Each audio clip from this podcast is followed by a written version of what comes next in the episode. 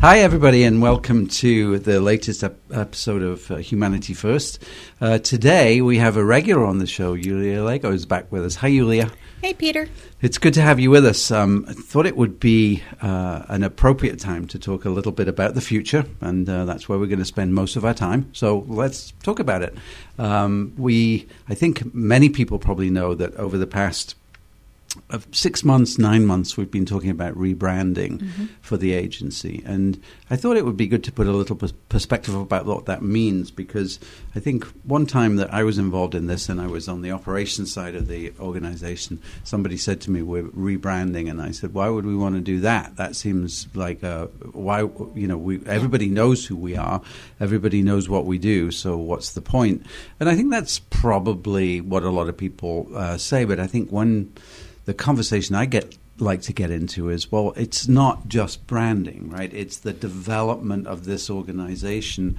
Uh, and a lot of people say BAMSI 2.0, which I think is a little overstated, but the moving, moving this organization in, into a future mm-hmm. state mm-hmm. that matches uh, the state of, of the direction that we're going. Um, uh, in the in the profession and the in the mm-hmm. disciplines, mm-hmm. um, but it does start with rethinking about your your outward facing um, look. Uh, so, um, talk a so, little bit about how that how that enjoins with the bigger picture. So, branding brand is really about your identity. Um, and many people confuse branding with the the visual pieces of it, but it's the visual represents who you are and what your agency stands for. So we really started by looking at our values and what's important to us and how we can live into those as a company. Um, and through that process, then we look to bring the visual identity, so the logo, the colors, everything, in line with that. Um, so that's what most people see. You know, we're working on a new website, we're working on some new signage. The colors are bright and vibrant and warm. Um, we're really working to make BAMSI seem as welcoming as it is. The other side of that is bringing the operations kind of in line with that those values. Um, so making it easier for people in the community to contact BAMSI, to understand what we do. So using less clinical language, speaking more plainly about the impact of our services, telling better stories.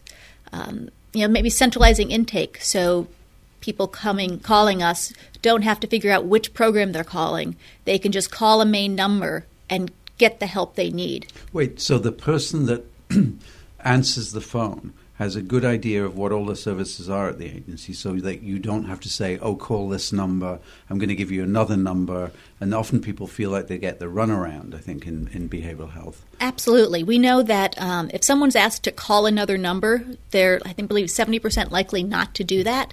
So having a, uh, being able to be transferred as opposed to being hanging up and calling another program is very important in lowering barriers to health.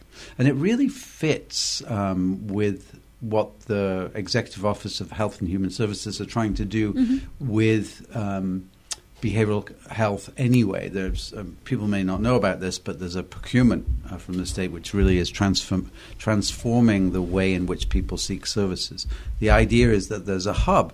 There's a little bit of an echo of hub here in terms of what you're talking about. Absolutely, most of our services currently are referrals from state departments, um, but that doesn't mean families aren't on the website looking for assistance and they might not know what they need but they can call our intake number and the individual there can say well this is you know we have a pin program parent information resource network, network. sorry um, that i think would be really beneficial to you.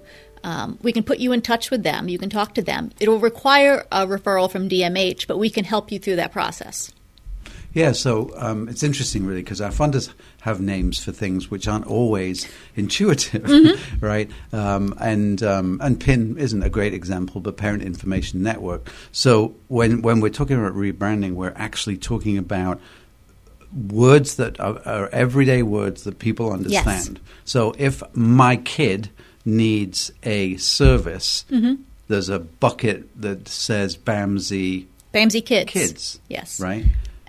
Yep, you'd go to the website, BAMSI Kids, and it talks about the services we provide in a very broad way.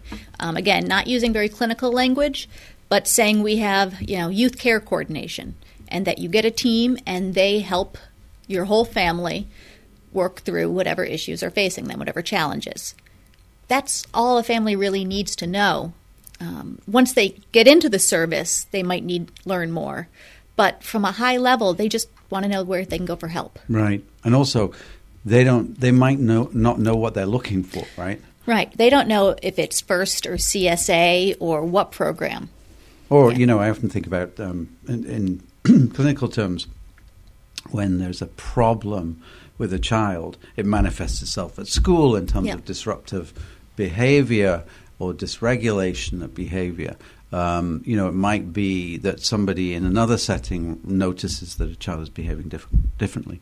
Uh, clinically, we always know, see that as a sign that, that this is a yeah. messenger, that the kid is a messenger, that there's something not mm-hmm. quite right in the family. So that idea of somebody asking for help is people need to be able to help help in framing what that right. issue is. I mean, the number of times that I've sort of worked with families and and, and the parent comes in and says, "Fix my child." Yeah. Um, yeah, you get to BAMSI Kids, but then you get the advice and the information right. that gets you what you really need. Well, and I think we have a lot of community programs that are kind of referrals into the BAMSI hub of services. So having helplines is a great example. Mm-hmm. Someone might call needing rental assistance, fuel assistance. They've come on hard times, but it's it's an opportunity to say there is a substance use issue, there is depression, there is something else, and we can connect you to the right services within BAMSI to meet those needs. Right. And if we don't serve, provide those services, mm-hmm. provide them elsewhere, and you know, very much sounds like the uh, about the hub idea of the roadmap we talked about that mm-hmm. there is actually a physical manifestation yes. of this. So now we're getting the physical manifestation, and we're getting the website.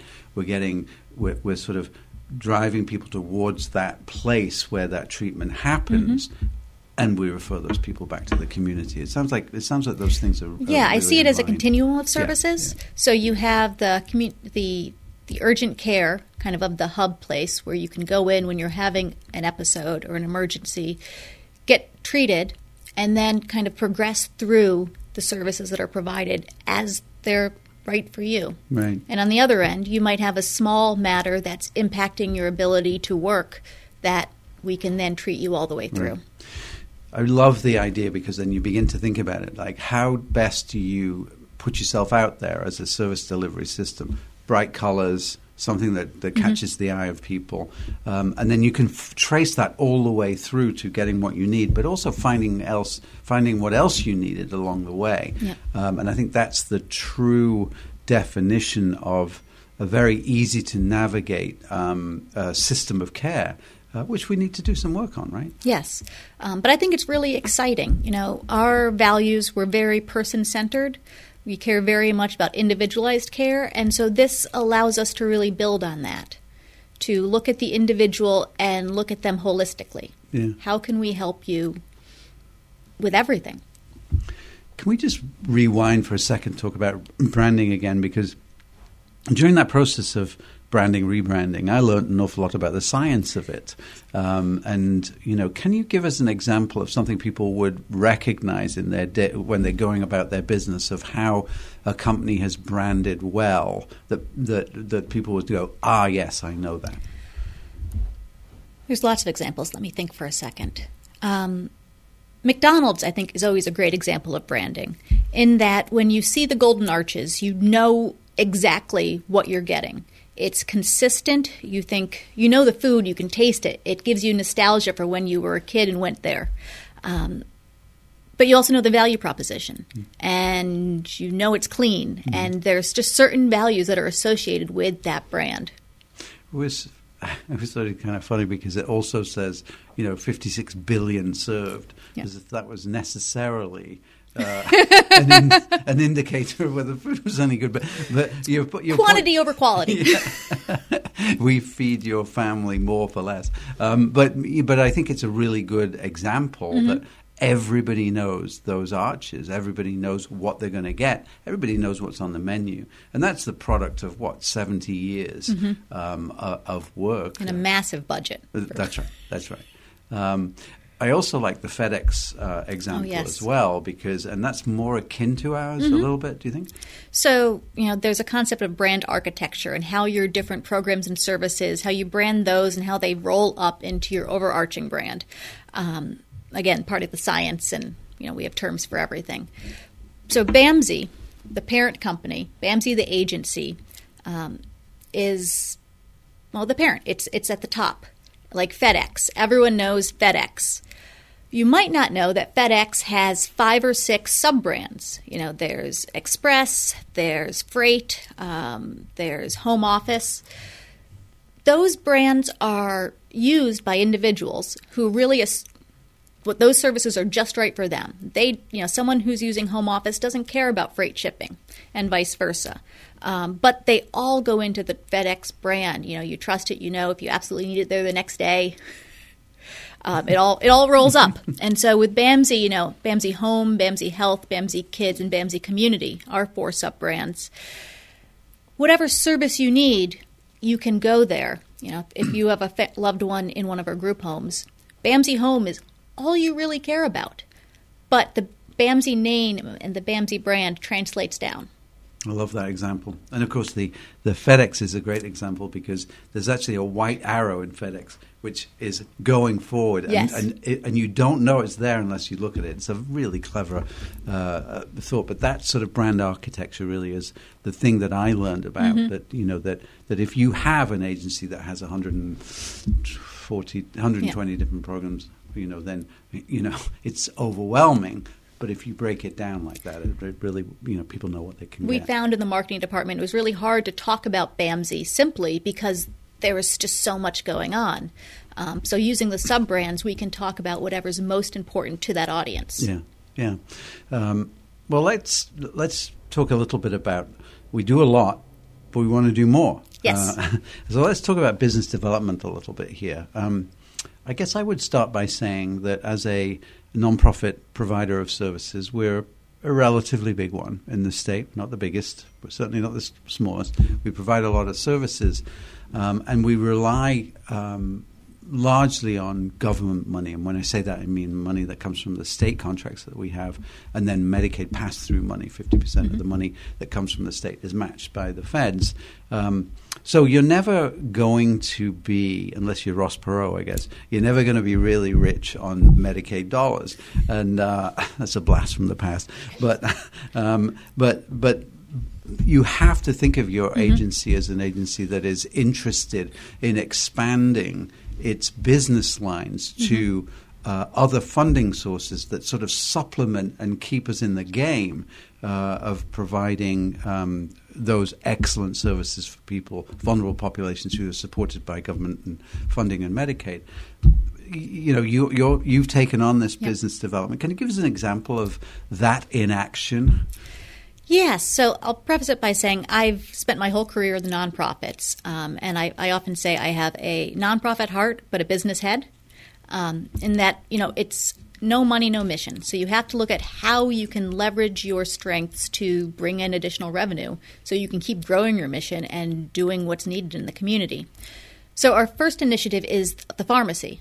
Um, you know, working with Barbara Gordon and Lucas and finance and everything to identify a location, and start a pharmacy service that will give us more consistent quality um, while also generating a revenue stream. And that revenue stream is important, I think, when you think of those two things that we haven't always had the best service from uh, outside providers. Mm-hmm. We have a very consistent group of people who need medications to keep them alive. We can be con- in control of that and with that comes a business line, comes the development of a, an expertise in delivering that service. So, how are we doing that? How are we going to suddenly be an expert in pharmacy? Well, because pharmacy is so complicated, we've hired a consulting firm to help us build it out and get us through all the regulations. They're working on our application right now. Um, we have a location and we're working on building that out, um, making sure it's secure, making sure it has all the right features. The hope is that we'll be ready to launch in August. Not too far off. No, um, but you know, I, the consulting firm is really great. They this is all they do is they help um, nonprofits build pharmacies, and because it is a great revenue generator, it fits right in with our services. Um, we have a lot of the expertise on staff, and they'll help us hire the right experts to run it. So, you know, one of the things I hear a lot is like, oh, well, that's moving away from our mission, that's moving away from a nonprofit um, sort of philosophy. Uh, I don't subscribe to that. Um, but I do think, talk a little bit about how that sort of uh, fits right in with the philosophy of a future nonprofit in mm-hmm. terms mm-hmm. of how you support um, some of those programs that are vital in our community, but they're so underfunded, uh, and yet we can't walk away from. Right. So nonprofits have a very complicated business model. Um, you know, as I say, in most businesses, you charge the person receiving the service, and that funds your providing of the service. So you're able to do a really basic cost analysis. In nonprofits, it's typically a third party that is funding at least some of the service. People might pay, you know, a piece of it, but there's underwriting to make it more affordable. So we have to figure out how to up that revenue side so we can provide the service to the individuals, especially when, let's say, the state isn't able to cover all of our costs. So a pharmacy, again, fits right in with what we're doing. We provide medication to the people in our residential homes. We, you know, with the behavioral roadmap, we're looking at providing medication to individuals who need emergency care. It, it's it's kind of a perfect fit. We, we we use pharmacies. Why not bring it in house? So, what would you say if I came to you one day and said, "I've got a great idea for an, a business venture. We need to open up a sneaker store." I would ask you how that relates to our mission. And I probably wouldn't have an answer for you. but I would love people to bring me ideas. Because um, yeah. ideas can come from anywhere. Right, right. Anything else on the horizon? Um, well, I, I'm thinking about um, a lab would be an excellent place um, for the lab work we're doing. I think that could be an excellent revenue generator. We've been talking about a transportation initiative, something to help. You know, currently the the day habs are struggling with getting people to their programs um, because the transportation providers don't aren't staffed. Um, so if we can take that on, we can then bill more for our day habs because we have more people coming, yeah. and we just provide a better service. Right. And so these are just angles that we don't typically look at. Um, and I think sometimes we, we do fall foul of that. We say, you know, oh, well, transportation services, uh, they don't have any staff to bring people to the program, so we'll mm-hmm. continue to run at 50% capacity. Now, if you do that, you know you can't do that forever. Um, where um, I was on a meeting this morning where people were saying they've lost a million dollars mm-hmm. on, on, on Dayhab, and, and it's such an essential service. So, how do you leverage your position right. Uh, in the community to help? uh, exercise your execute your mission. Mm-hmm. And I think those are the two things that that perhaps don't come together so often in the nonprofit no. world. And it's not as simple as saying we need to get people to this program, we need to start a transportation program because there's a lot of finance that goes into it. You have to make sure that you're going to make enough money to cover the cost of the service or that you're getting that money from somewhere else. Or that you're not taking on um, sort of regulations that are just going to bog you down yes. as an organization. And I think sometimes you wonder, you, you have to do that sort of preparation, don't mm-hmm. you? Sounds like a great idea, but just remember, we change our. Um, we change from this regulation to that regulation, and we need to cover that. Now, that, that might be something that we we want to do, but you've got to weigh that out. You have to know it. Yeah, you have to know it in advance so you can make those decisions instead of getting halfway through the project and realizing this changes everything. Yeah. But I think there are there are opportunities for us to think differently um, in the future. I think uh, when I think about our training, um, that is um, our training that uh, that mm-hmm. we do, um, we do a really good job with that. when I think about the work we've done as an agency over uh, uh diversity, yes. equity, and inclusion, you know, we're always thinking, is somebody else going to be interested in that? Is that an opportunity for us? Oh, absolutely. And Sonia and I have worked a bit on creating a plan to build out um, our training opportunities around DEI. Um, you know, you were part of the group that presented to New England Human Resource Association on our DEI initiatives. Um, we've been recognized for them, so we're we're able to speak from a place of authenticity, and I think that would be a very valuable um, asset. And I think you know all of these things. You know, I asked you about the sneaker store before, and of course I was being a little bit facetious, but but I think you answered the question. it has to tie directly back to the people that we serve. And if we can make an argument that that revenue continues to support our facilities so mm-hmm. that they're the nicest around um, and continues to make sure that we're paying our staff as much as we possibly yes. can in an underfunded uh, yes. uh, age, then I think that line isn't dotted. I think that's a direct line, not with the sneakers, but with the pharmacy, for instance. Mm-hmm. Uh, but I think that's an important distinction to make. I mean, we're not going, we're not in this, we're not saying, you know, there's something bright and oh, shiny oh, right. over there that, that might make us money. We're saying, let's make sure that that's within mission. Absolutely. And everything is driven by the strategic plan. So, you know, part of the strategic plan says we're going to diversify revenue, but it also says we're going to improve quality of life for the people we care. So those two really dovetail in how we make decisions about future business opportunities. Yeah. And there's many of them out there. And I think as long as we continue to think about that, um, we've got a good shot with this, whatever the future puts in our way. And we, we don't know, but we're preparing for it. So, Yulia, thank you so much. Really enjoyed the last few minutes. Thank you, Peter.